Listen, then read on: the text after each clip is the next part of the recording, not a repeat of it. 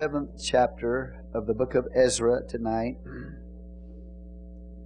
Amen. God bless each and every one of you, and we pray that you have a great Thanksgiving tomorrow. But tonight we get the opportunity to thank the Lord and to feed upon His Word. Amen. All right, in the 7th chapter of the book of Ezra, in the first 10 verses, Ezra chapter 7, verses 1 through 10. If you have it, say, Praise the Lord. Praise the Lord. All right, verse 1. Now after these things, in the reign of Artaxerxes, king of Persia, Ezra, the son of Seraiah, the son of Azariah, the son of Hilkiah, the son of Shalem, the son of Zadok, the son of Ahitub, the son of Amariah, the son of Azariah, the son of Meraioth, the son of Zerahiah, the son of Uzzi, the son of Buki, the son of Abishua, the son of Phinehas, the son of Eleazar, the son of Aaron, the chief priest. Now that is a long genealogy of Ezra, and we'll find out why that is recorded here. Amen. Particularly, though, if you'll notice that he is the grandson of Aaron, the chief priest. So it takes you all the way back to Aaron, Moses and Aaron, and his lineage with Phinehas, and then Aaron himself. Okay, so verse 6. It says, This Ezra went up from Babylon. He was already a ready scribe in the law of Moses, which the Lord God of Israel had given. And the king granted him all his requests according to the hand of the Lord his God upon him. And there went up some of the children of Israel, and of the priests, and of the Levites, and the singers, and the porters, and the Nethinims unto Jerusalem into the 7th year of Artaxerxes the king. And he came to Jerusalem in the 5th month, which was in the 7th year of the king. For upon the 1st day of the 1st month began he to go up from Babylon. And on the 1st day of the 5th month came he to Jerusalem, according to the good hand of his God upon him. For Ezra had prepared his heart to seek the law of the Lord and to do it, and to teach in Israel statutes and judgments. Let's pray. Father, we thank You tonight for Your awesome Word. We thank You for Your presence, Lord Jesus, that is here, that is in Your Word as well. Father, we pray, God, that You would speak to each and every heart. We pray that You would stir our hearts. Let us draw near to You, Lord Jesus. We pray with a pure heart. Lord God, we ask that You would be glorified in this service tonight. In Jesus' name we pray. Amen. You may be seated in the name of the Lord. When we come to the 7th chapter of the book of Ezra, the 7th chapter through the end of the book of Ezra, which is Ezra the 10th chapter, we now move into the autobiographical section of Ezra. Now, Ezra wrote the book of Ezra, but it is not until we get to the 7th chapter that we even see Ezra on the scene. 60 years have separated or has come between the 6th chapter and the 7th chapter. I don't know if you realize that or not, but 60 years have passed. The temple has been built, and then all of a sudden we come to Ezra and Haggai, Zechariah, Zerubbabel, and Joshua are not even on the scene at this time. Okay? So that's really important for you to get. Let me say it again. Haggai, Zechariah, Zerubbabel, and Joshua the high priest are not even around anymore. So 60 years are basically in between the 6th and the 7th chapter when we come to Ezra himself in the autobiographical section of the book of Ezra. And that's very important. Now, that means that Darius is gone. It also means another king by the name of Xerxes rose to power, and he was ruling over there in the days of Esther. His name was Xerxes. In this chapter, we have his son, Artaxerxes. So that shows you how much time has come and gone. Okay? Now, let me give you a little time here. Xerxes reigned from 486 B.C. to 464 B.C. And then Artaxerxes, his son, 464 to 425 B.C.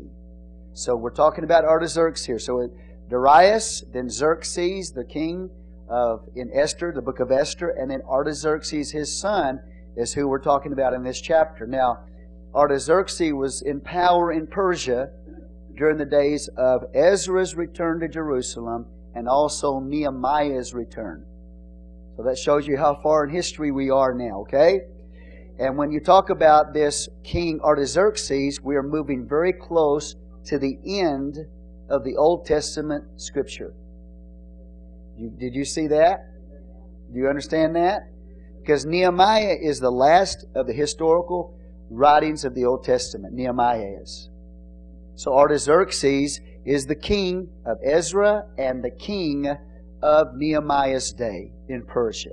So we're moving close to the end of the canon of Scripture here when we come out. That might not seem important to you, but that's big time important.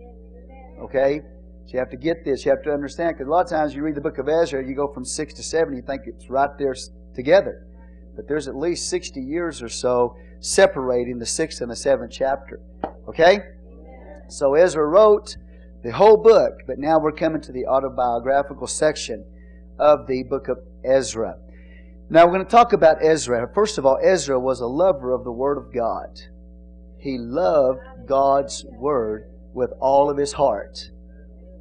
In fact, Ezra, Jewish scholars say that Ezra was responsible for establishing synagogue worship in Babylon. How many of y'all have heard of synagogues? That it was Ezra who was the one that started or established the worship of the synagogues in Babylon while he was in Babylon. Number two, he is responsible for the canonization of the Old Testament. That means that he was the one that was involved in determining what books in the Old Testament that you have today, what books would be in that Old Testament. That's called canonization. Okay?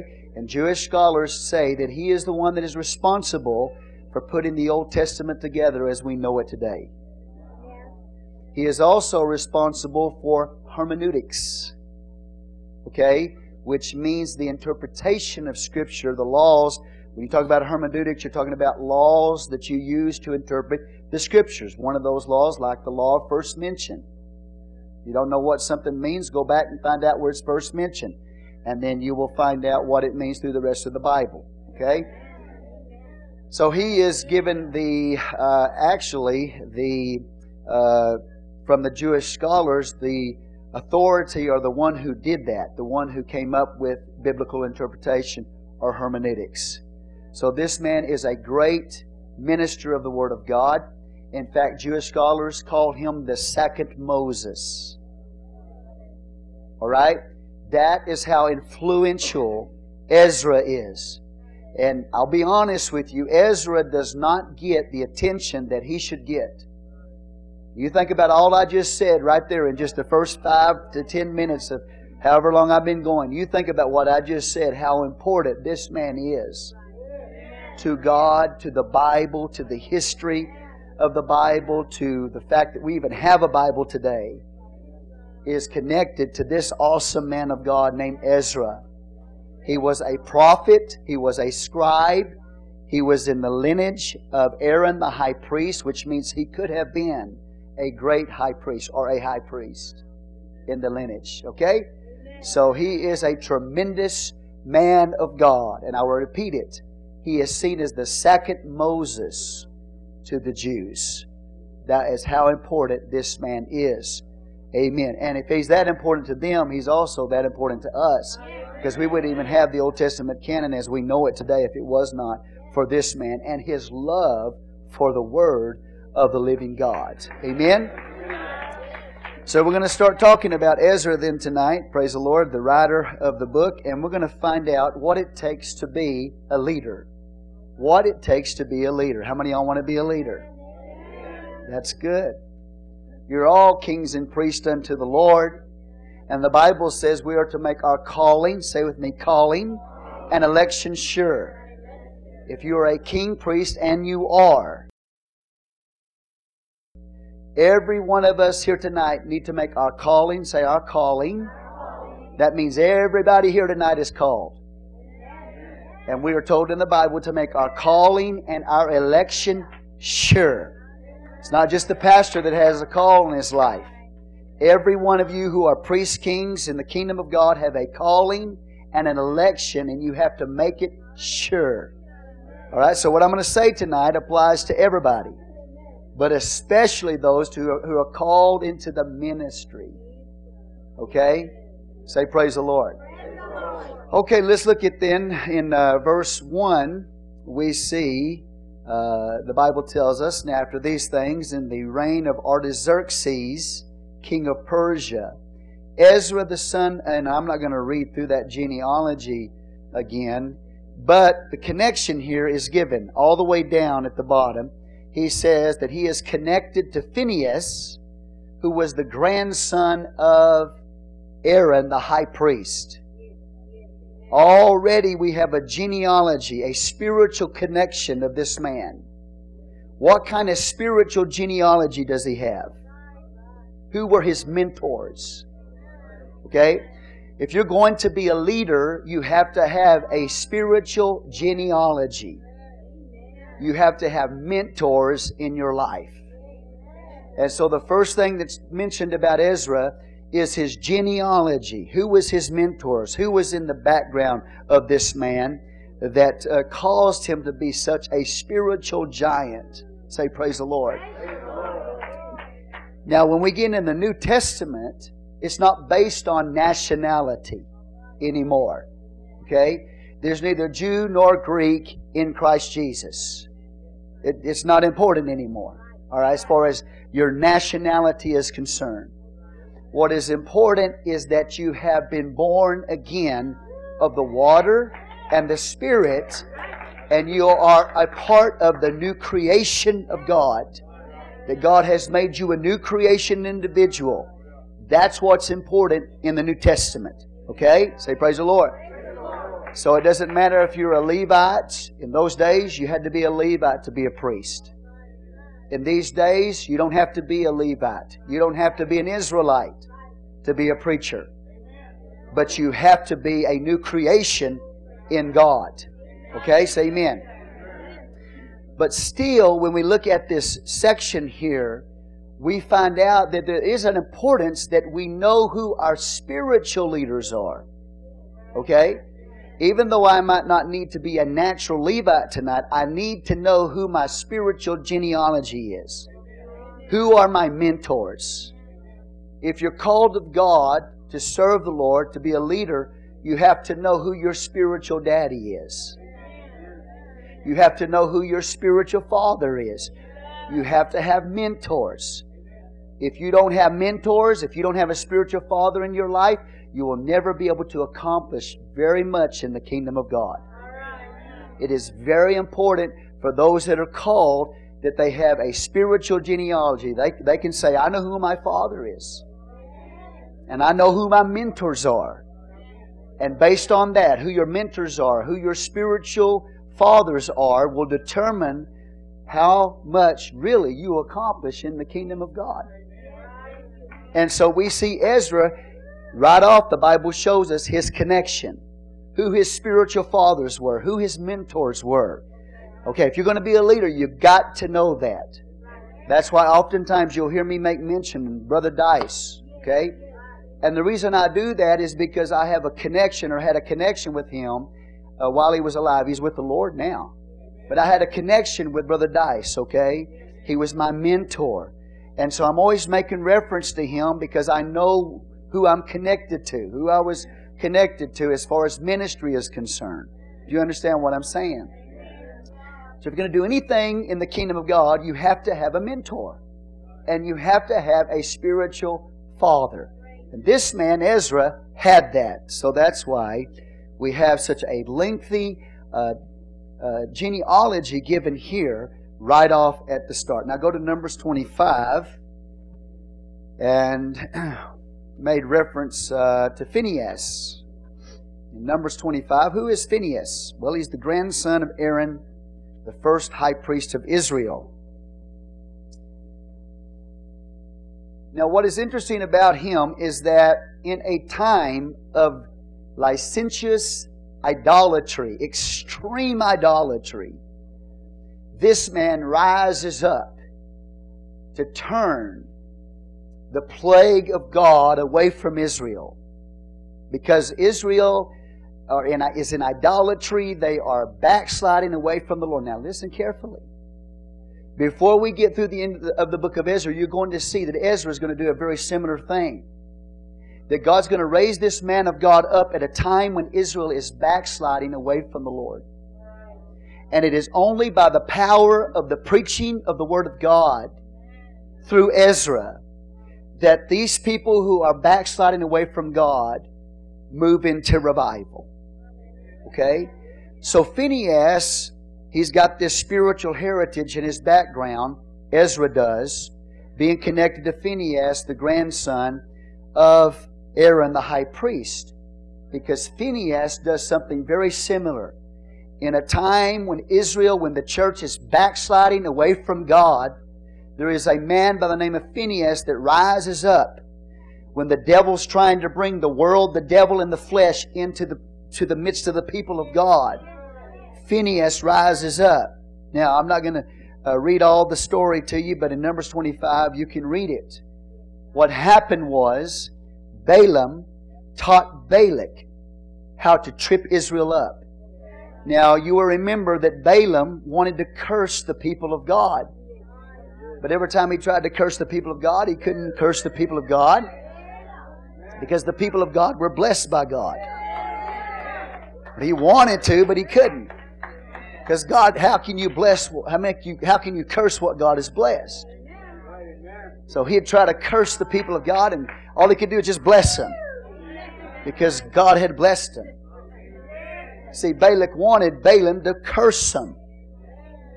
Balaam could not curse them, so he says, okay, Balak, King Balak, here's what I can tell you. If you can get these people to mix, if you can get them to intermarry with the unbeliever, when they intermarry with the unbeliever, then the world, the devil, and the flesh is going to come into the midst of the people. Just get them to marry an unbeliever. And those people who marry an unbeliever will begin to worship the gods of their spouses. And so what happened was Balaam taught Balak this teaching of intermarrying here, causing the people to stumble. And if you read through Numbers 25, you'll see what happened is that these Israelite men started intermarrying with the Midianitish women. Okay? And they fell into idolatry as a result of that. Well, God sent a plague on the people because of them falling into idolatry and intermarrying with the heathen women and having relationships with them. So plague comes on the people. Are y'all here today? Because the world, the devil, and the flesh has been allowed to come into the midst of the people of God. And a man by the name of Phinehas, he's got so much zeal. It's just, as you read the story, the zeal that this man had. God recognized his zeal and He honored his zeal. But let me just tell you, just without reading it to you, you can read it in your leisure. He took a javelin, okay? And there was a Israelite man having a relationship with a Midianitish woman in the tent. And Phinehas got a javelin. He had so much of a zeal for God. He took that javelin and he ran it right through that Israelite man and then through the belly of the woman that he was having a relationship, and he killed both of them. That's pretty gruesome, isn't it? But that's the zeal that this man had for God. See, the people, the camp, the church was going away from God and going into idolatry. And the plague of the Lord was on the people as a result of that. But when Phinehas plunged that javelin through that Israelite man and that Midianitish woman, It stopped the judgment of God and the plague that was on the nation of Israel. And God made a statement about Phinehas, if you'll look at it, in verse 10 of 25. And the Lord spake unto Moses, saying, Phinehas, the son of Eleazar, the son of Aaron. So he's the grandson of Aaron, the priest, hath turned my wrath away from the children of Israel, while he was zealous for my sake among them, that I consumed not the children of Israel in my jealousy. See, his zeal just got a hold of him. And what he did in killing that Israelite man and that Midianitish woman stopped the plague of God. And so the Lord is honoring this man's zeal for him. Say, praise God. And the Lord goes on and says about this man Phinehas, He says, the priesthood will not depart from this man's house. You with me? Okay, look at it. Verse 12, Wherefore say, Behold, I give unto him my covenant of peace, and he shall have it, and his seed after him, even the covenant of an everlasting priesthood, because he was zealous for his God and made atonement for the children of Israel. So when you go to the book of Ezra and you see that Ezra is in the lineage of this man Phinehas, God is keeping His promise. Said that hit. Now listen, this genealogy here is not even connected to Jesus Christ, because Jesus Christ is not a Levite. Jesus Christ is of the tribe of Judah. But the genealogy is still given because the importance is there for you to see that this man Ezra is connected. He has a spiritual father. He's got a mentor in his lineage that was full of the zeal of God, so zealous that when the people were moving into idolatry and God began to judge them, He put a stop to it by running a javelin through those two people. And God honored that. And so Ezra is connected to that type of spiritual lineage, that type of zeal. So when he comes on the scene, he's going to turn a backslidden Israel around. Revival's going to hit the people of God especially later on as we read in the book of Ezra. Revival's going to hit those people because this man has a zeal for the Word of God. And he's going to stand up and he's going to preach. He's going to have a wood pulpit. And he's going to stand and he's going to preach the Word of God. And when he preaches the Word of God, revival's going to hit those people. Are y'all hearing me? So there's a reason why we have the lineage here. It's to show you the connection. What kind of spiritual father this individual had. Okay? The zeal. Where did it come from? Where did the love come from? Because he had mentors in his life. And he had a spiritual father in his life that had that kind of background. And so when he comes on the scene, he's going to be like his daddy, if you will. He's going to be like his mentor, if you will. And he's going to turn ungodliness away from Jacob.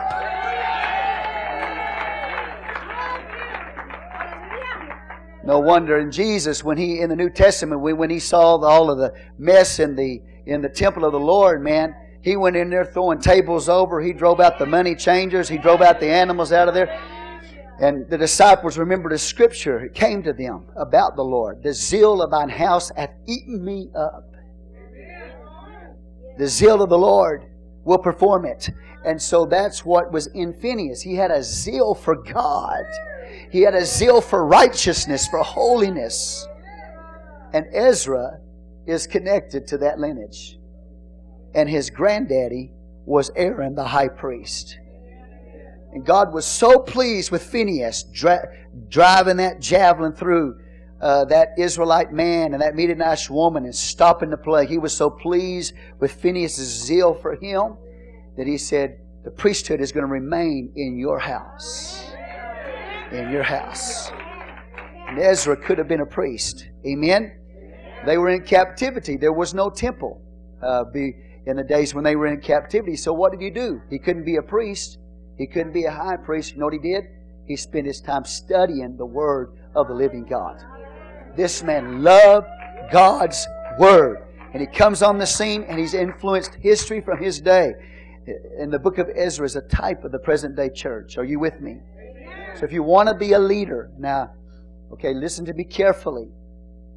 What I'm going to teach you tonight here it doesn't apply to the business world. There are principles that yes, you know, you can grab a hold of. But if you don't have the favor of God, what I'm going to teach you tonight is not about the President of the United States. It's not about a businessman. If you're a Christian businessman, it applies. But if you're not a Christian businessman, it really doesn't apply. Because you have to have the favor of God, like Ezra did, to do what Ezra did. Because we're not talking about a business here. We're talking about the church of the living God. So I've got to tell you that right off before some of you business leaders run out there and want to apply these principles to the business world. This is about the church of the living God. Amen? Are y'all here tonight? So if you want to be used by God, you have to have a spiritual father and you have to have mentors in your life. When you start severing those cords and separating yourself from fathers or mentors in your life, you are not going to go very far in the work of God. It is extremely important that you have people that will cultivate, that will work with you. Amen.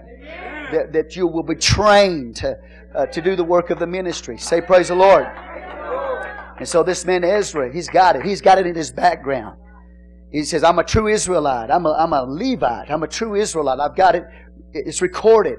Now remember in the 3rd chapter, there were some men that could not find their genealogy. They couldn't prove who they were. They didn't even know if they were Israelites. Much less if they even had a right to be in the priesthood. They couldn't prove it. But this man here in the 7th chapter, he can prove his roots. He can prove his genealogy. He can prove he's a true Israelite, that he's a Levite, that he's got a right to be in the priesthood. But he's not just a priest, he's a prophet of the living God that's going to turn ungodliness from Jacob. Give the Lord praise tonight. So if you're ever going to do anything in the kingdom of God, you're going to have to know who your spiritual father is. Amen? Your spiritual father in ministry. Who is your mentor? It's very, very important. And this man has that in his life. Say praise the Lord. Now that's a part of the preparation. Okay, of Ezra. A part of his preparation is this connection with spiritual fathers and mentors in his life. Say with me, preparation. The preparation of this man. Now let's keep reading down just a little bit. Are y'all with me? Did I lose you? Verse 6 is also about his preparation. And it says that Ezra went up from Babylon. Wow. Well, let's just stop right there. Number 2, what makes this man a powerful leader in God is that he could relate to the people. Because he was in captivity just like they were in captivity. So he left Babylon, amen, and he made the journey 800-900 miles from Babylon back to Jerusalem. He knew what it was like to be in captivity. Amen. So you could say, again, we have the mystery of the principle of the incarnation. That this man knew what it was like to be this people. He lived among them. Amen. He was with them in the captivity. If you can understand that gifting, the giftings of God come in incarnation. They're fleshed out in men. Okay? So we see a man here who has the mentorship. He's got the spiritual fathers in his background, but he also was with the people in captivity. So he's, if you will, Jesus came, God incarnate, dwelling among the people.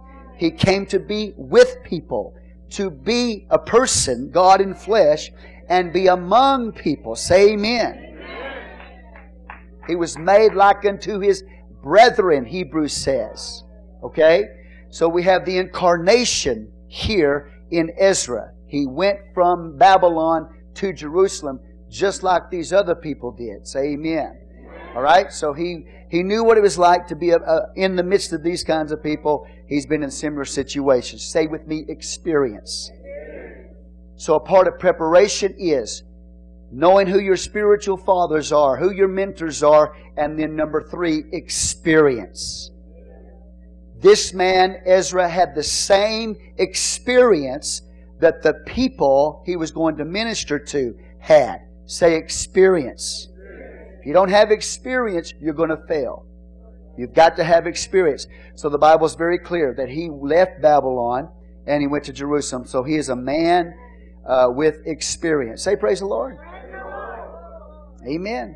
Okay.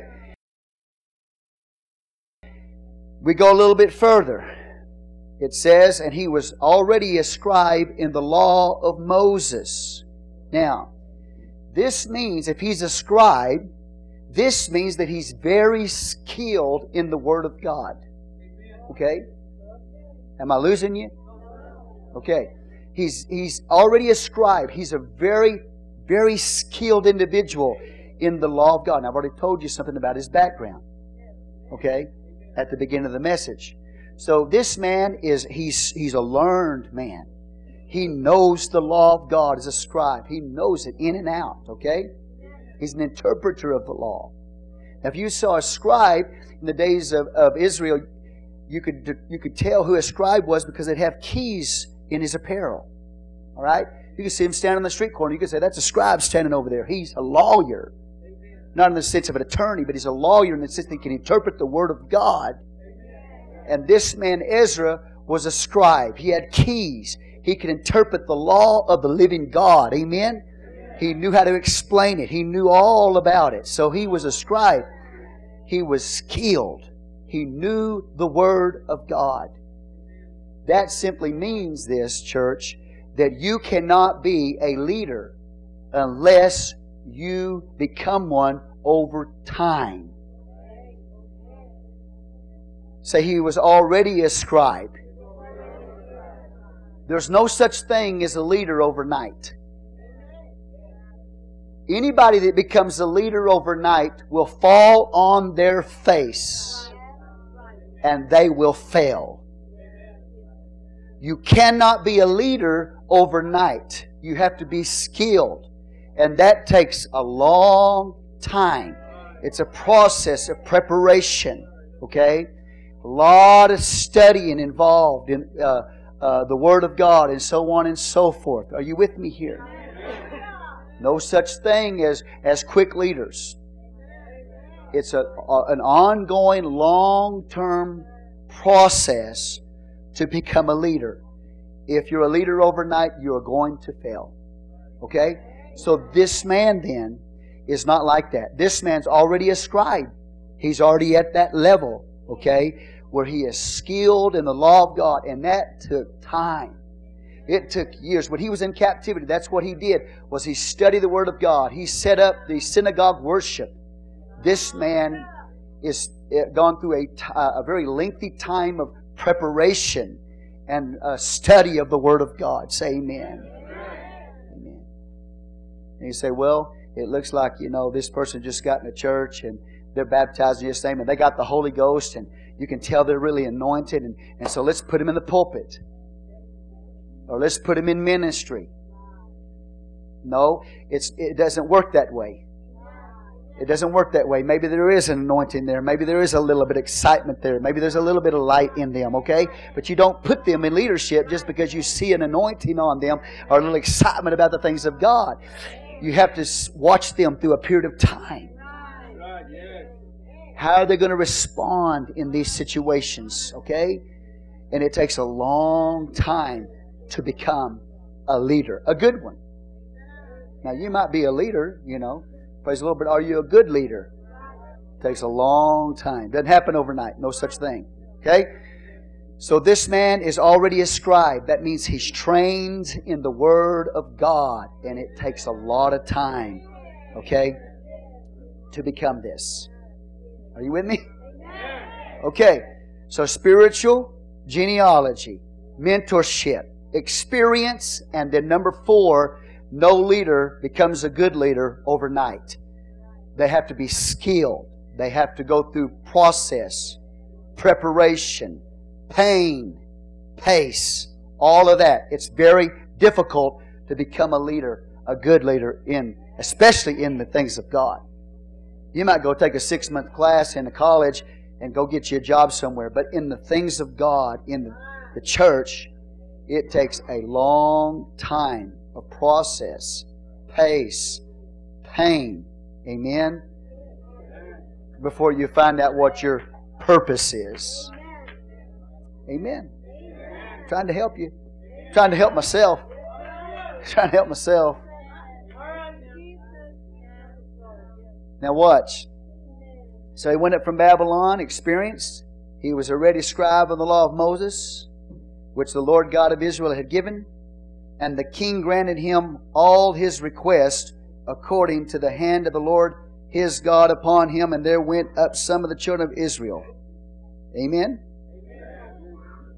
So the next thing you got to have is you have to have favor.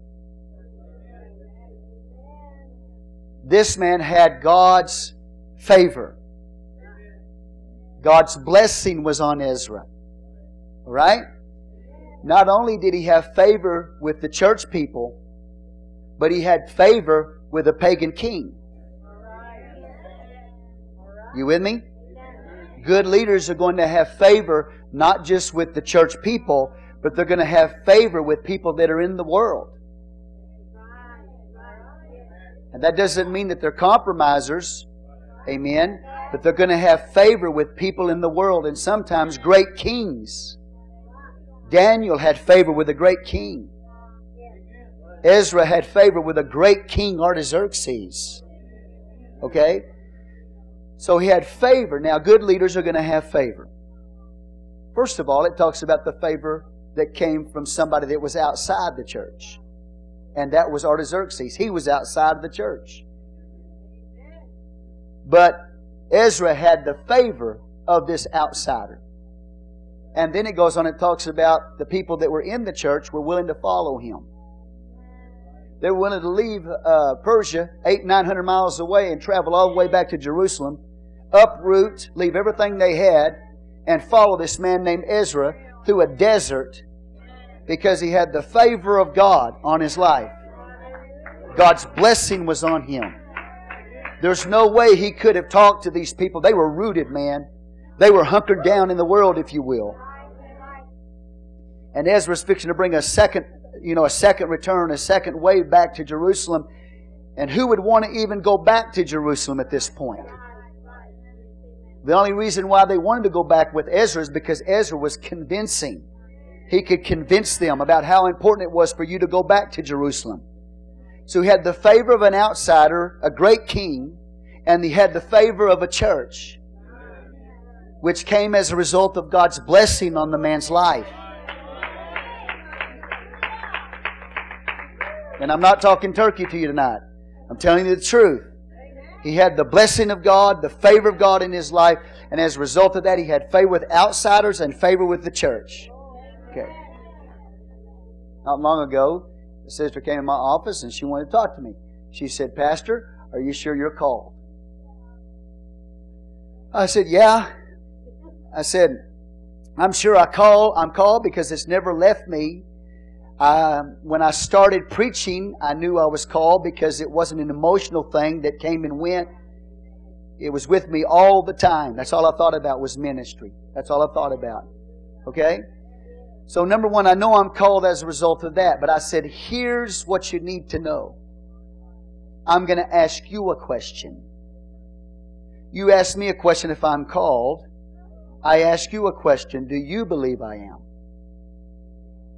And the sister in the church said, yes, I believe you are. And we started talking about, well, why do you believe that I am? Why do you believe that I am? She said, well, my life's been changed. My life's been changed. I'm a different person. And I said, you have your answer. And this is what I told her. I said, number one, I believe I'm called. I'm preaching the same thing that the sent ones preached, the apostles. Okay? And it never left me. But aside from that, I can tell you that if you're really called, you will have a following. If you will, you'll have favor with somebody. And if you don't have a following, you can stand up and I'm a prophet. You're a prophet of who? One Or maybe even a prophet of none. You'd be surprised how many people talk about, I'm a prophet of God. I'm an apostle, you know. I'm not a pastor, you know. And nobody follows them. But they walk around, they carry titles. That's all they have is titles. Who are you? I'm prophet so-and-so. I'm apostle so-and-so. Really? To who? Nobody. Well, how do you know you're an apostle? How do you know you're a prophet then? If you don't have anybody following you. If you don't have any favor with anybody. So this is what I told this young sister. I said, sister, first of all, you know, I've already gone through the reason why I believe I am. But I'm asking you, do you believe I am? He said, yes, because my life's been changed. And I said, you have your answer. Because if I really wasn't called of God today, there would not be people that I would be preaching to, but nobody would follow me, number one. I wouldn't have favor with anybody in the church. Praise God. If I don't have favor with anybody in the church and nobody wants to follow me, then how can I be a pastor? To be a pastor, you have to have people, amen, who want to follow you. People who recognize the blessings of God on your life, the anointing of God on your life, recognize the call on your life. Amen. And if nobody following you and there's no favor, you don't have favor with anybody, then are you really called? So I answered. That's exactly how I answered her. Okay? Because that is the truth. This man was a true leader of God because he had favor with the people that were outside in the world, great kings, and also he had the favor of people. Listen to me.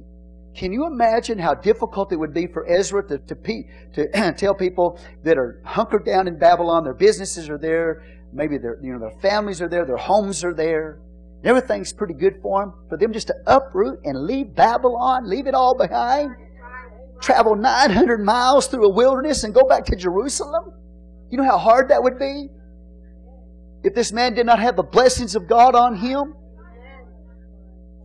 This, even Artaxerxes, was greatly impressed by this man Ezra.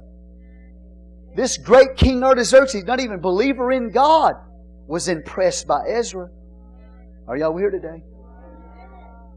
Okay, so you have to have the favor of people and ultimately the favor of God. Say praise the Lord.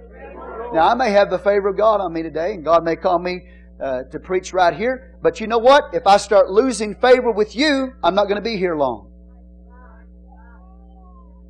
If you get to a place in your life where you don't want to follow me anymore, you don't want to listen to me anymore, I don't have favor with you anymore, it's time for me to pack up and go somewhere else. That's just the way it is. And they say, Pastor, we don't want you to go anywhere. I'm just telling you that if the man doesn't have a following, if he doesn't have people that, you know, that he's in favor with, it's over for him. That's just the way it is. And we can try, you know, come on now, come on, you know. Try to encourage people. But, friend, I'm just telling you something. Unless there's a people who want to follow you, unless there's people that you have favor with, you are wasting your time. Because leaders are going to have favor with people. They're going to have favor with people in the world and people in the church. And when they stand up or they try to get you to go a certain direction, it's because there's favor there. You here today? And I love every one of you, but it's a great concern to me that a lot of times when we go through things as a church, as a people here in Odessa, we go through things as a church, it's real easy for the pastor to fall out of favor. You know, God help us. Because if I ever lose favor with you, it's over. Listen to what I'm saying to you. Okay? Because I can say, okay, well, I'm called to God and nobody wants to follow.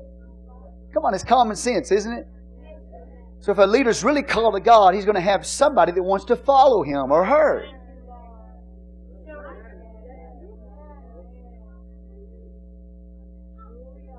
Where's the proof? Ezra has the proof.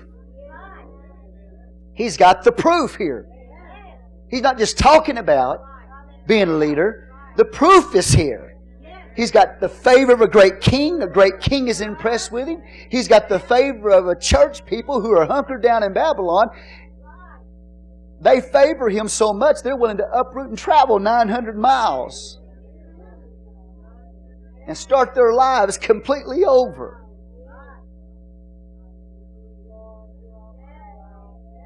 So these are the things that some of you are going to need to know when you step out and you start trying to do the work of God. Some of you don't even care. You know, because you, number one, now listen, I'm not saying that just to hit you. Okay, I'm not doing that. Because some of you don't even know where you are. And if you don't know where you are, you for sure don't even know where you're going. We got to find out where you are, understand, before you can know where you're going. But I'm preaching to some people here that know where you are, and you know where you're going. Praise the Lord. And you're not going to make mistakes if you listen to what this is teaching us out of the Word of God. This man had favor. That determines if he's a true leader or not. Okay?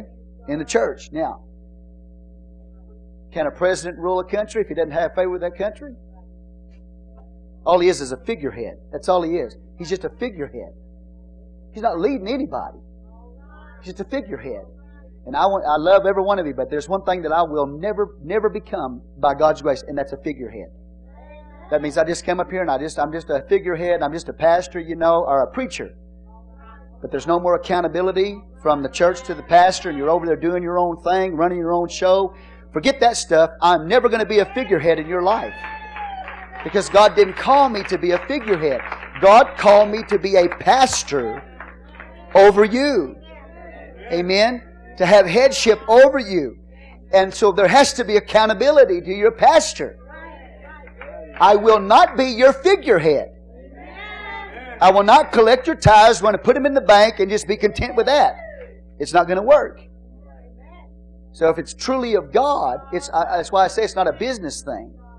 If it's truly of God, you've got to have the favor, come on, of people in the world and favor with people in the church. And this man, Ezra, had that because the blessings of God was on this man's life. And a king, a pagan king, could see that. Do you understand that? And a church in Babylon could see that to the point they would want to get up, uproot, and completely change their life. Now, praise the Lord. You better be a man of God. There's cult leaders, man. They've taken people out in the boondocks, you know, gave them Kool-Aid to drink. Well, if he's a true man of God, he's not going to give you Kool-Aid to drink with stuff in it, right? I mean, obviously. But I'm telling you, you see, I'm not just giving you one thing. I'm not just saying, okay, favor is all you need to be a true leader. You have to have a spiritual genealogy. You have to have mentors in your life. You have to have experience, okay? You have to go through a period of process and preparation, studying the Word of God. And then, as a result of the blessings of God that's on your life, you will have favor with people. And if you don't have favor with people, you'll never succeed. Amen? So, praise the Lord. And it's a great concern for me, and I'm being honest with you today. Because oftentimes, really, I'm not some little 2-year-old. I can discern when I fall out of favor with you. Okay?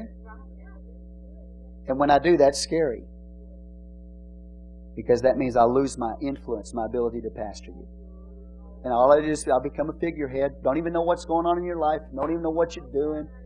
You know, that's not the way ministry works. Okay? You have to have favor. Say, praise the Lord. Favor. And I believe I have favor tonight. And so that's why I told that sister. I said, I'm going to ask you the same question. Do you think I'm called? Yeah, I do. She said, my life's been changed. I'm a different person. You have your answer. I might not be a pastor or a preacher to everybody, but I'm a pastor and a preacher to you. Amen? I don't want to be a pastor to everybody. I only want to be a pastor to those who God has assigned me to. And only those who are assigned to me. Okay? have no desire to pastor everybody in Odessa, Texas. Okay, you understand? Say praise the Lord. Praise the Lord. So if you're looking just for a professional person, if you're just looking for a professional preacher, then you're not looking at him. Because I'm not a professional preacher and I'm not a figurehead, and you can forget that. You can forget it. Okay? What's going on in your life? What are you doing? Yeah, praise the Lord. I'm not trying to lord over you, but have you ever noticed something when you're close to your pastor, how things seem to be going pretty well for you? And all of a sudden you start doing your own thing, no accountability, everything just starts falling apart on you. Ever notice that? There's a reason for that. Because blessings follow the man of God. God put His blessing on the man of God. And if you're right with your pastor, God can bless you.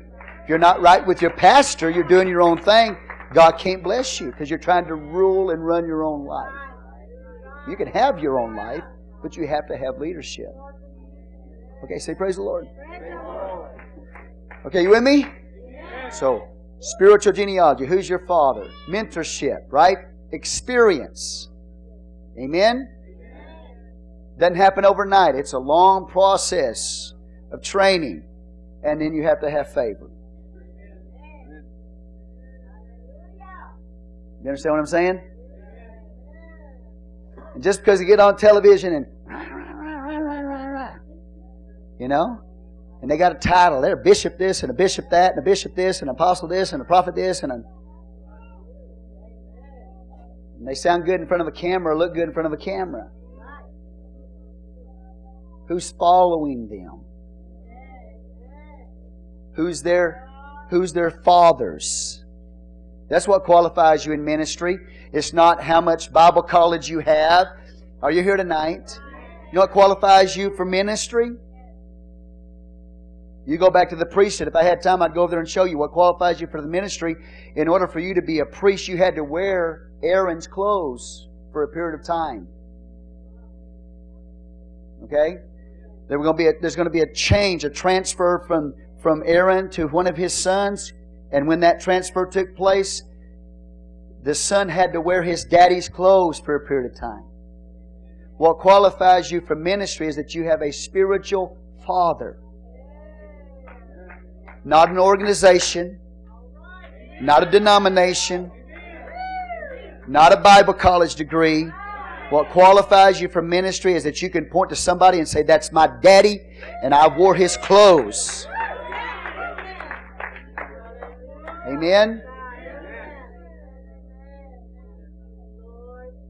No wonder when Elijah was taken up, Elijah's taken up. Elisha's standing there and he says, he didn't say, my prophet, my prophet. He says, my father, my father.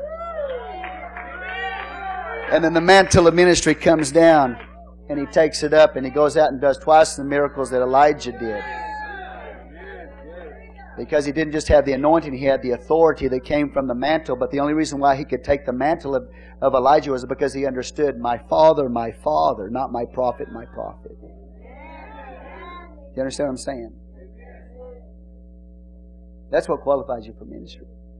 I'm going to go get me a degree. Oh, praise the Lord. Go ahead. I'm going to join a denomination. Have a denomination support me. Okay. If that's what you think the answer to ministry is, you go right ahead. All right? That's not the answer. You have it. Okay? You're with me here now. So Ezra's got all of these things in his history. Not just favor, but he's got a heritage. You got a heritage, church. I thank God for it. I thank God for it.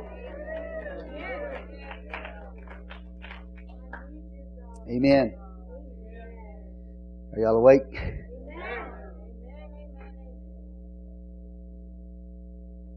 And the Bible says, according to the hand of the Lord his God was upon him. That's why he had favor with the great king and the people, because the hand of God was on him. His blessing of God was on the man's life.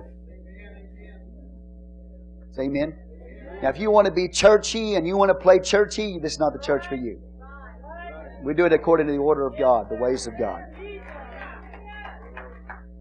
And it wasn't about a man. It wasn't about Ezra. The hand of God was on the man. That means that everything that he did had the favor of God on it, the blessing of God upon it. And as a result of that, what he did glorified God. It didn't glorify Ezra. His motive wasn't to exalt himself. His motive wasn't that he get the glory. His motive was that God get the glory. That's why it says that God's hand was upon him. The hand of the Lord, his God, was upon him. That means God gets the glory. Are you understanding that? Because Jesus is the leader. Jesus is the head of the church. He's the head. And all leaders, true leaders, flow out of Him because He is the head. So Ezra's flowing out of God because... Oh, you with me? You with me? You understand that? This is going to be the best thing. This is going to be the best thing you eat in the next, 72 hours. You're going to eat turkey and pie and everything. It's going to be real good tomorrow. And I know that. But what I'm feeding you, and I say, some of you didn't even know I was going to preach tonight. But how could I not preach tonight? We didn't.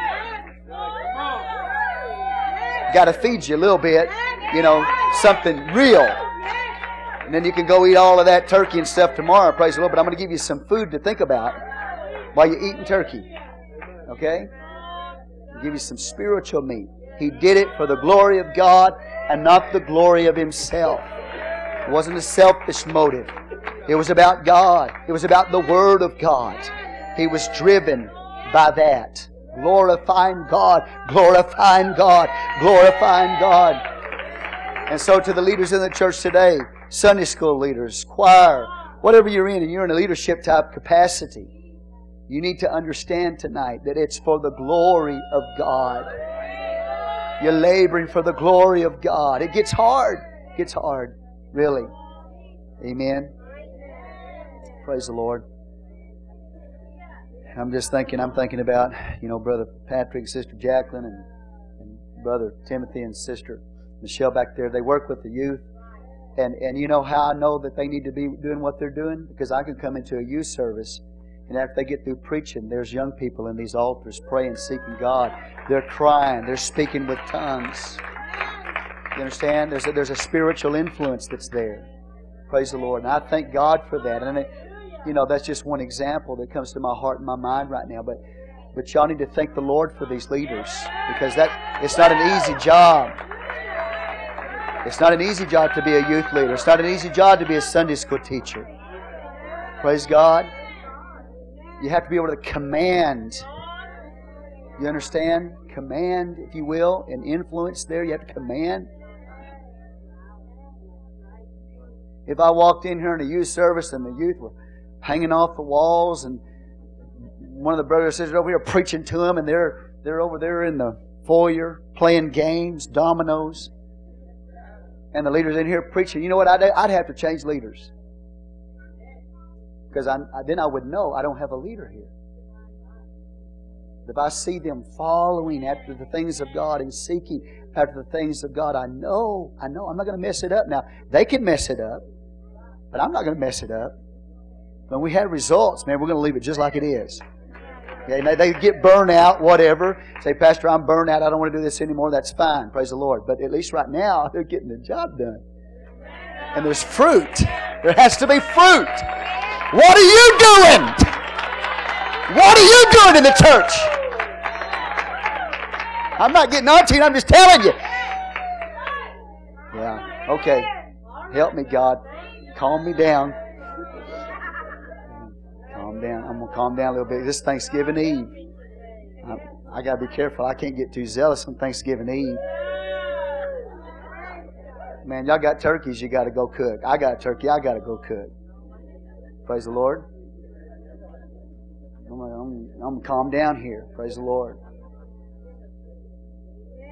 And your turkey, give me some tryptophan. Is that what's in that turkey? I think that's what it is. Huh? You don't know either? Tryptophan, I think. That's what makes you go to sleep. They got pills, brother. You're into bodybuilding. They got pills now you can buy. It's got tryptophan, all kinds of stuff in it. Make you sleep at night so you can get all real strong. Praise the Lord. You can't sleep at night, you know, because your body's sore and everything. And just get you some tryptophan in capsule form and just start popping tryptophan, man. Hallelujah. You'll be to sleep all night long, and then the next day you can lift weights and feel real good. Amen. Right? But he already knows all this, man. He's a doctor at this stuff. I'm not telling him anything.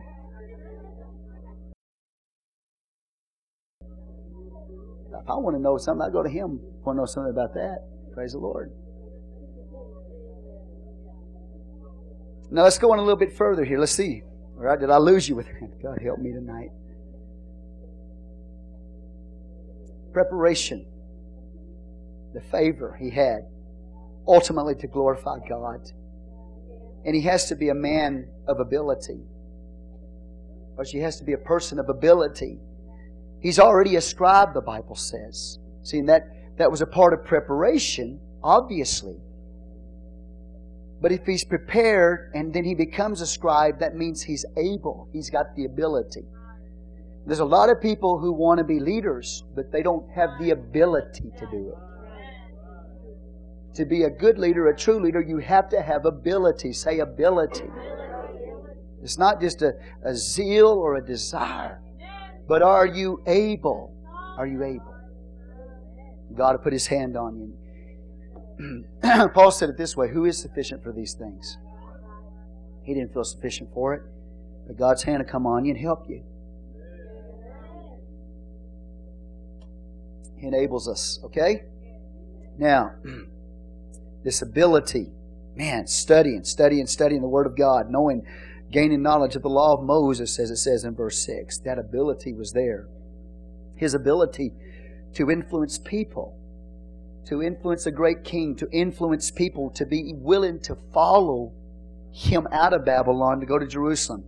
That takes ability to convince people to do that. Amen? Verse 7, it talks about these people that went up. There went up some of the children of Israel, and the priests, the Levites, the singers, the porters, the Nethinims, unto Jerusalem in the 7th year of Artaxerxes the king. Look at this. Remember, we already talked about it when Zerubbabel and Joshua went up with that first group. Not very many priests went. Not very many Levites went. But all of a sudden, we got a second wave, if you will, that comes, and it's through Ezra, brother. It's through Ezra, the second wave. It's giving them another opportunity, if you will, or chance. They weren't willing to leave the first time. But when Ezra rises up, God sends a second wave, okay? And gives these priests another opportunity to get out of Babylon. Do you understand that? And he had the ability to convince them so that they got up and they left everything behind to be in the will of God. They didn't leave the first time, but they did the second wave. Praise God. You've seen waves in the work of God here in Bible Centered Fellowship. The first great wave that I remember that happened at Bible Centered Fellowship, there was a group of you that came in at the same time. Okay? How many of y'all came in basically the same time? Y'all remember coming in at the same time? It's just like I looked up here, we only had a few people, and all of a sudden, just this first wave of people just come in, you know. Hallelujah. I don't know that we've had a second wave like that yet. Where we have people, you know, just come in. But a few thousand are going to go back with Ezra in this second wave, in this second return. Okay? Willing to now that weren't willing to before. Now they're ready. Now they're willing. Because of a man like Ezra, a second Moses, who's willing to lead them out of the captivity. You understand? Man, this was a man of God, church. He was a man of God. These people recognized, these priests recognized he was a man of God. Recognize it. They recognized he was a prophet. They recognized he was a scribe. They recognized that God's hand was on him, blessing him. They recognized it. That's why they were willing to follow. They recognized that he was able, that he was prepared. So we see they leave in the 7th year of Artaxerxes the king. Now that's 455 BC. And they leave in the first month. 455 BC, they leave in the first month, and the first month will be our March or April. Okay? It takes them 5 months or so to get there. They don't get there until August of 455 BC. 5 months. Can you imagine? Traveling 5 months, going through a hot desert, eating sand every day. They couldn't catch a jet plane from Babylon to Jerusalem. They had to travel. Many of them by foot, camels, hard, hot, very difficult. But they were willing to make that journey. 5 months. They left the first month in the 7th year of Artaxerxes, and they got there, the Bible says, a little bit further down, in the 5th month. Are you with me? In the 7th year. And he came to Jerusalem in the 5th month, which was in the 7th year of the king. Amen? Well, why is he able to go? Because in verse 6, the king granted it to him. Granted his request. Ezra got permission from this great king, Artaxerxes, to leave. And we'll see, we're going to see the letter that accompanied Ezra, not tonight, but later, maybe next week. The letter that accompanied Ezra, the permission the king gave him that he could go back with these people, the second wave of the second return. March or April 455 BC. You're getting there the 5th month, August 455 BC. By 5 months to get there. By permission of the king. Yeah. A few thousand people following with him. And they make it. Say they make it. Good things happen when you have people in leadership who have spiritual genealogies, mentorship, experience. They're prepared. They're able. They have favor. They have the hand of God on them. You get somebody like that, things are going to go good. Things are going to go well for the people. It's going to go well for the people. Amen? You don't want a situation where it's just total confusion and chaos and everything's out of order. You don't want a situation like that. That's not a good thing. Amen? There's no security in that. You got somebody that's really called of God that have these things in their background. Then good things will come to the people. And so they make it. After about 5 months travel, they make it. Good things are coming to the people. Amen. You get a bad leader, you get a wrong leader, you get a leader that's not really called of God, you got nothing but mess and chaos in your hands. I mean, it's good things come though. If it's really of God. Doesn't mean it's not going to be challenged. We've already seen that the challenge of the enemy can be challenged. But good things will come. We remain faithful to the Lord. Appreciate you listening tonight. Verse 9, for upon the first day of the first month began he to go up from Babylon, and on the first day of the 5th month came he to Jerusalem according to the good hand of God upon him. God's blessing was on the man. It's the only thing that enabled this man to succeed. Say he succeeded. Ezra succeeded because of the good hand of God being upon him. God blessed that man. And all these things were in his background. All these things were in his history that made him the man that he was. So the good things could come to the people. And God was using this man. Ultimately, God was getting the glory. In closing, in verse 10, the determination of the leader, the resolve, say the resolve of the leader. The resolve of the leader. Well, what did Ezra do with all of this? What's he going to do with the preparation and the favor that's in his life? What to do now? What to do? We have all of these things now. What are we going to do with it? And we see in verse 10 what Ezra did with it. For Ezra had prepared his heart to seek the law of his Lord, of the Lord, and to do it, and to teach in Israel statutes and judgments. The first thing he did with what he had was seek God. You have to seek God. God, what do you want me to do? Brother Timothy, you've been through so many different things in your life, and you're not the only one, but think about it as I talk to him. Think about your own life. Think about your history. All the things that you've gone through. Classes you've taken. Preparation. Disappointments. You know, all these things you've gone through in your life, the history. Look at your history and think about all you've gone through. And your wife. It's all going to come together and culminate into what God wants for you to do in this life. And you have to get to a place, once you go through all of that, you've got all of this history, you've got what makes a leader. Then you have to say, okay, God, now what do I do with it? And the only way you can determine what you're going to do with it is if you seek God.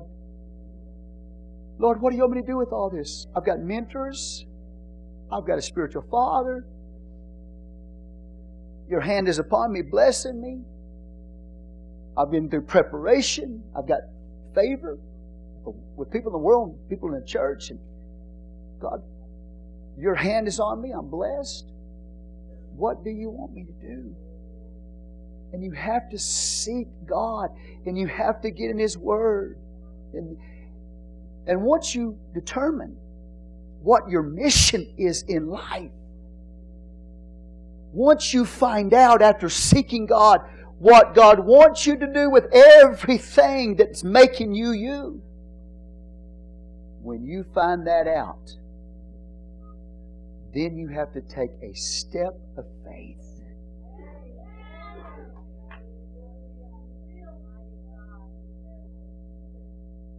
And so what we see here in Ezra is this man with everything that he has, he's wanting to know what to do, and he sought the law of God. He set his heart to seek the law of God. And what does God want me to do? Well, he said, I'm going to seek the law of God. He knows what you have to know what God is calling you to do. I can't tell you that. You can come to me and I can talk to you about it and I can confirm, maybe, confirm for you what you believe God wants you to do. But you have to know it. You have to know what that call is. You have to know what that mission is. And then once you know it, then by faith you have to step into it. This man wasn't just willing just to have all this in his background and not do anything with it. He wanted to know what to do with it, and when he found out what to do, what the mission was, what the call of God was, then he stepped into it by faith. Not knowing the future. You're not going to know the future. When God calls you, you know your mission, and He's told you what to do. Now you got to step into it by faith. There's all kinds of stuff waiting for you. Good and bad. I was talking to Brother Edmonds today on the phone. He called me up.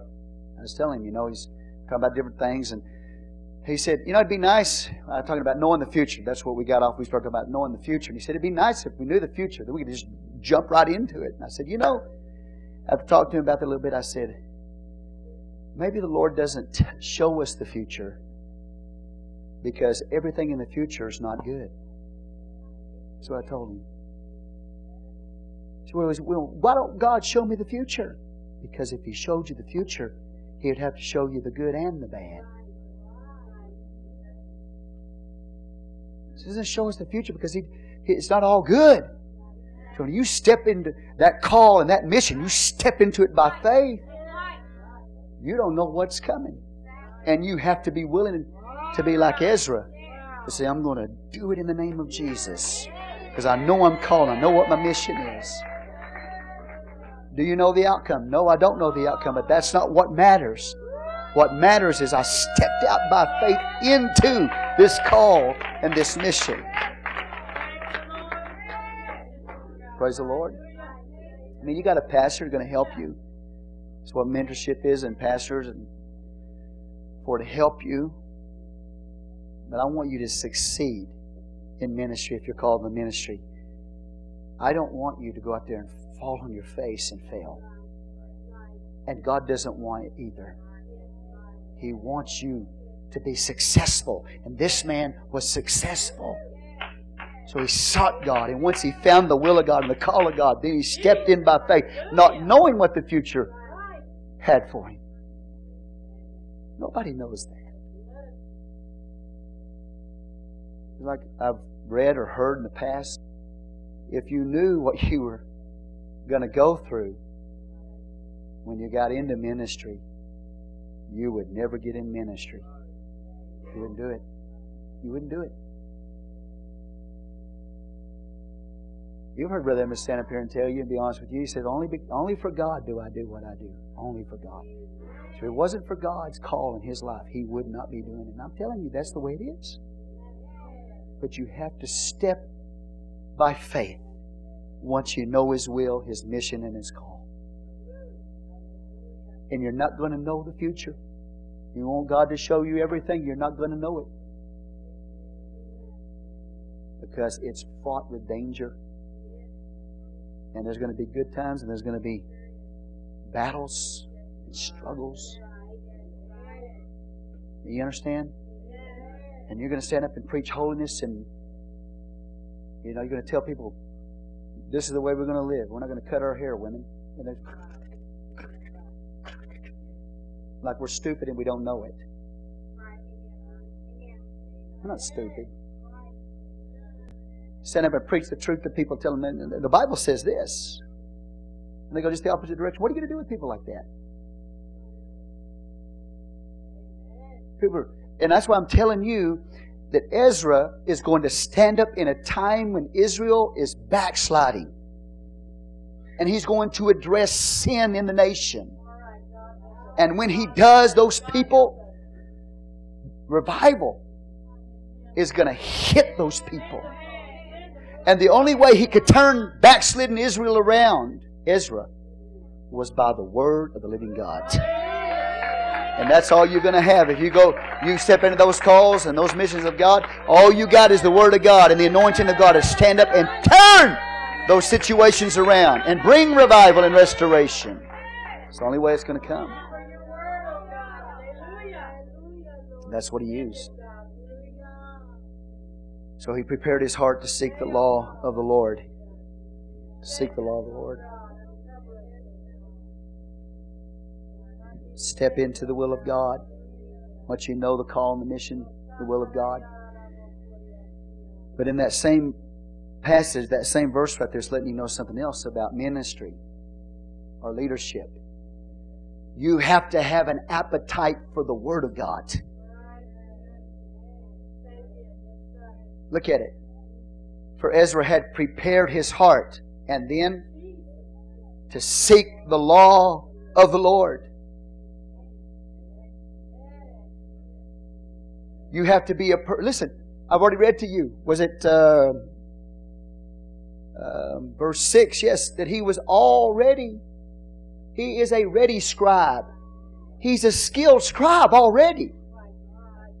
But notice what a skilled scribe does. He seeks the law of the Lord.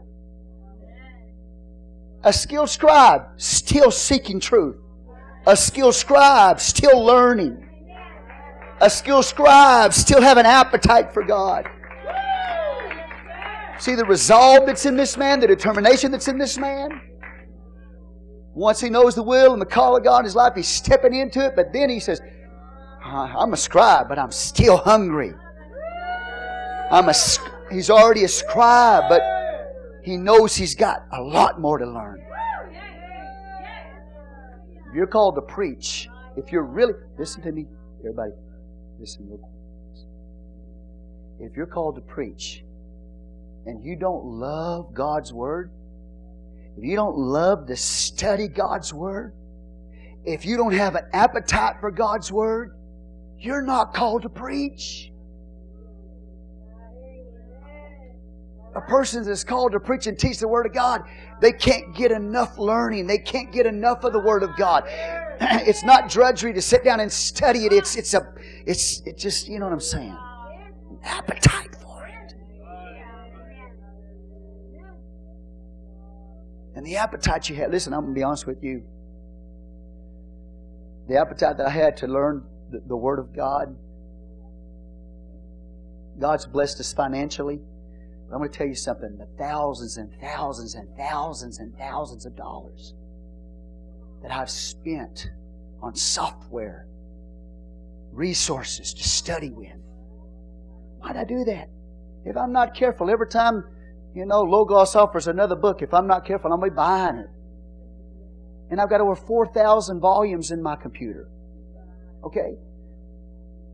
When am I going to have time to read 4,000 volumes anyway? And I'm going to add another one? And another one? Why is that?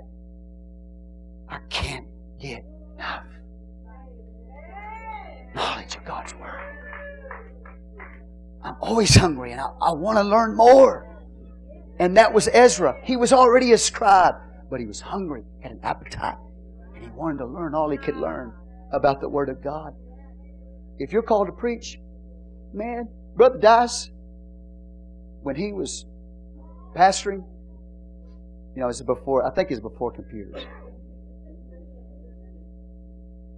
He bought his books and stuff, right? And it wasn't in software form, it was book form. And when he moved from one place to another, he'd have to get a travel trailer just for his books. I mean, not a travel trailer, a U-Haul just for his books. Going down the road, all of his commentaries and books in the back of that thing. He used to say when he died, there's a worm going to come out of his mouth, and it was a bookworm. That's the truth. He couldn't get enough of the Word of God. It's going to cost you. You have to invest in knowledge of the Word of God. You got to put some money into it. And if you put some money into it, it means something to you. I remember Brother Dice used to say, when I had the opportunity to I went to one class, and I remember an actual, class where we studied a book in the Bible. It was the book of Acts. And,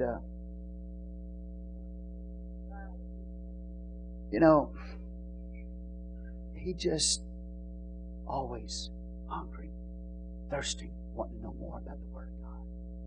He just couldn't get enough of the Word of God. But you know what he used to say when we go to the book of Acts class? He said, this doesn't mean anything to you. This class doesn't mean anything to you because it didn't cost you anything.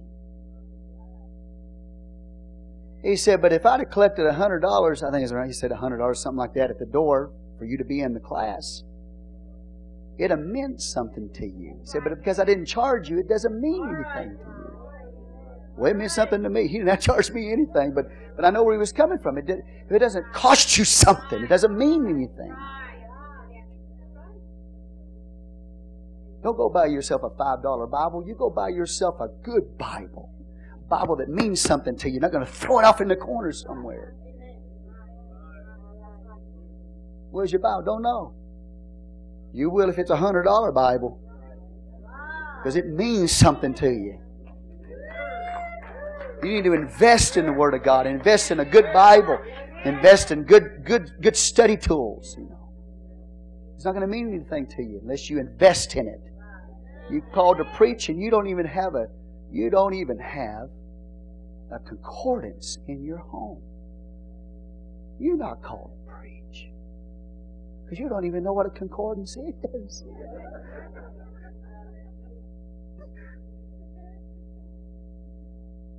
Don't lift your hand. Come talk to me after church. I'll tell you what a concordance is. A new convert doesn't know what a concordance is. No problem. But I got some preachers, men that claim to be preachers, they might not even know what a concordance is.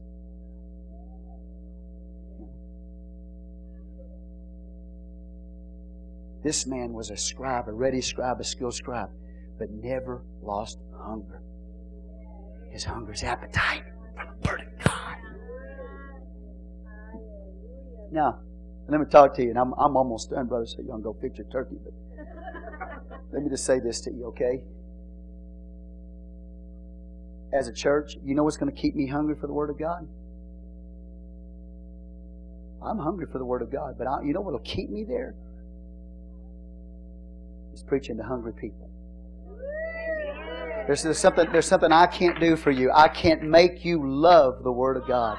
You have to get a love for the Word of God yourself. I'll never be able to make you love the Word of God. And if you love the Word of God, I love the Word of God. If you love the Word of God, then I'm gonna take time. Because I know the people I'm going to preach to are not people who are going to go to sleep on me. They're people that really want to know the Word of God. Amen?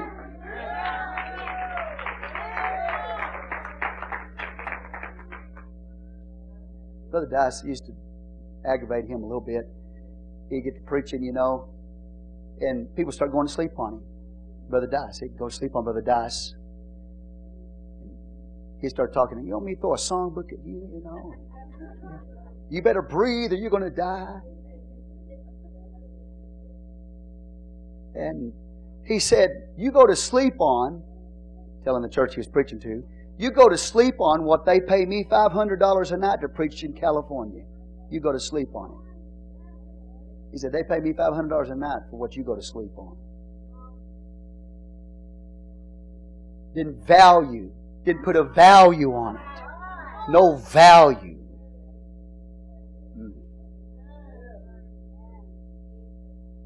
This man put a value on the Word of God. He invested his time, even though he was already a scribe.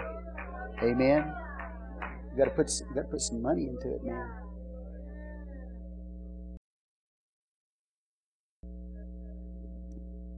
Knows God's will. Step by faith into it. He's studying. He's hungry. Got an appetite for the Word of the Lord. And then the next thing, not only is he going to study the Word of God, but he's going to do it. See, he had a determination, a resolve to seek God. What's His will? What's His call? Now I'm going to prepare, study more, even though I'm already scribe. And then I'm going to do what I'm studying, which means simply personal holiness. A good leader has to have personal holiness in their life. It has to be personal holiness. He didn't just studied the Bible just so he could have a sermon to preach. He studied the Bible to learn the Bible so he would know what to do. He would live it. Personal holiness.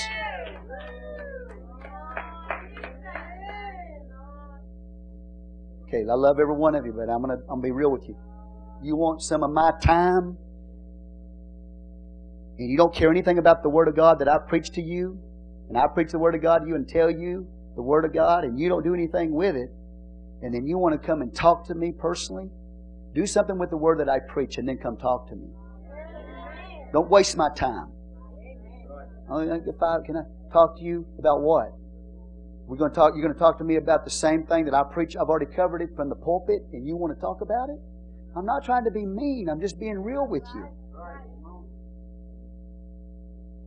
You have to love the Word of God. There has to be personal holiness in your life to do it. Say to do it. He said, I'm going to do it. Can we have a counsel session with you, Pastor? My mom, my wife and myself need counseling. Okay, fine. But did you do what I preached to you last week? No. Okay, don't waste my time. Because if you won't listen to God, you're going to listen to me. This man was not that kind of man. He didn't just... You know, he didn't just study just to have a sermon. He studied so he could live it. Christianity is alive. It's not just picking up your Bible and having a devotion. Well, I had my devotional today. I read my Bible. It's not about just reading your Bible and having a devotion. It's about doing what you read.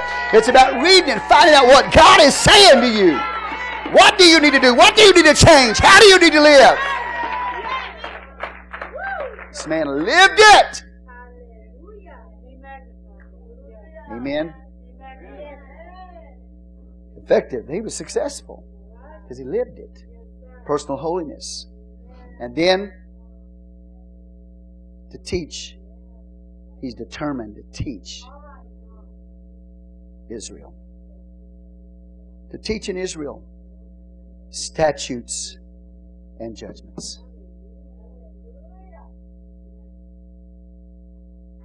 Took faith, but he did it.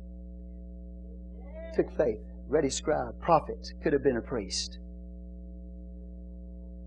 A man with a spiritual genealogy, with mentors that created passion in him.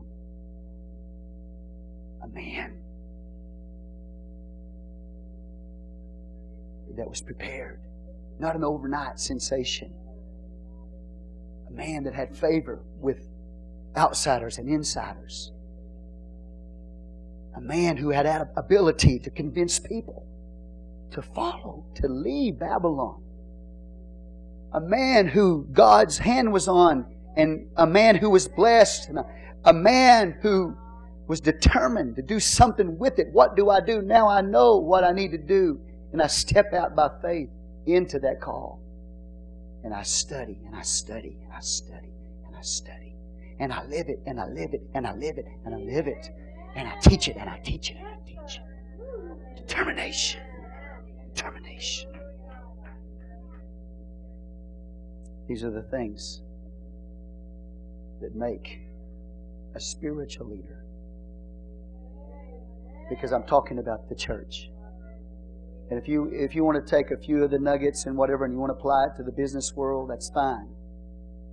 But I'm not preaching to the business world. I'm preaching to the church and those who want to be leaders in the kingdom of God. Ezra is the example. And this man, his love for God's Word impressed a great king that wasn't even a believer. This man's love for God's Word influenced the church, not only in his generation, but in generations to come. Ezra, the second Moses, the Jews called him, was one of the greatest men in your Bible. He's an example to all of us on what it takes to be a godly leader. Amen.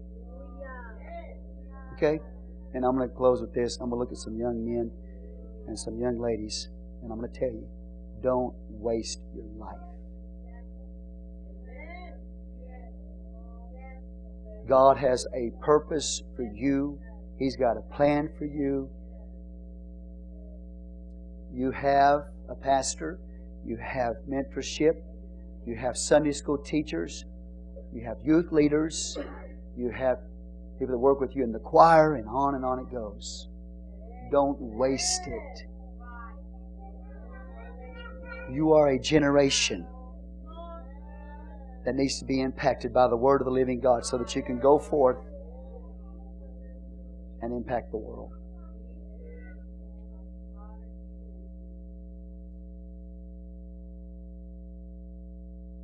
One thing that tells me as a pastor, if I've got a potential leader on my hands, is they're on that front row of that church.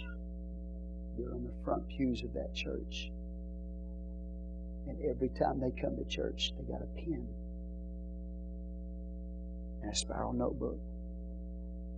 And they write everything down that's preached. You know why they do that? The same reason I did. because I knew that someday when I stood behind the pulpit, I wanted everything that I had heard preached to me to the best of my ability. I wanted it written down so that I could teach it to you. You give me somebody with that kind of appetite that's got a pen in hand and a spiral notebook every time they come to church. And I'm not asking you to do that. I'm saying people who are, they just do it because they love God's Word and they know God's got a call in their life. And they write it down so they can remember. Not just have a record of it that they can put in a bookcase somewhere. So they can remember it better. Amen. God bless you. God bless you. There may be one, there may be five, there may be 10, there may be more in this church tonight that you will impact and influence the generation that you're in because you're like Ezra. And you can only be like him. There'll never be another one. He's too great. He was too great. Praise the Lord. Would you stand? Father God, we thank you tonight, Lord Jesus, that we can take your word and we can preach your word tonight to this people, to this church.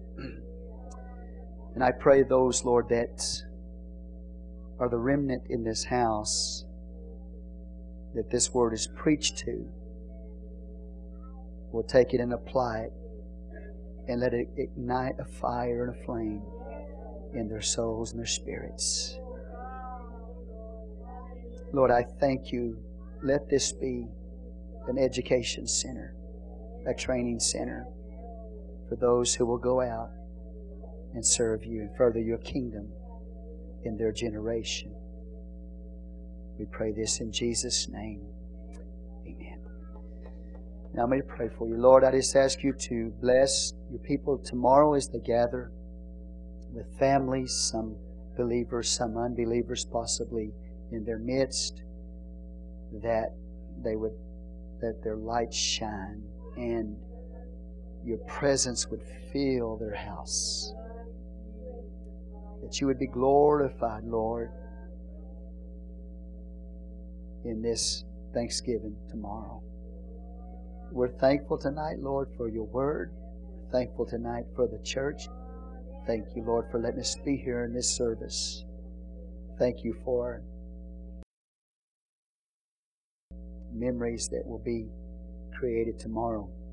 As people celebrate, let us remember to always be thankful to you for all you've done for us. Let us glorify you with a holy zeal, like Phinehas and Ezra. In Jesus' name we pray. Amen. God bless you. Y'all have a great Thanksgiving. We love you. Amen. You're dismissed in the name of the Lord.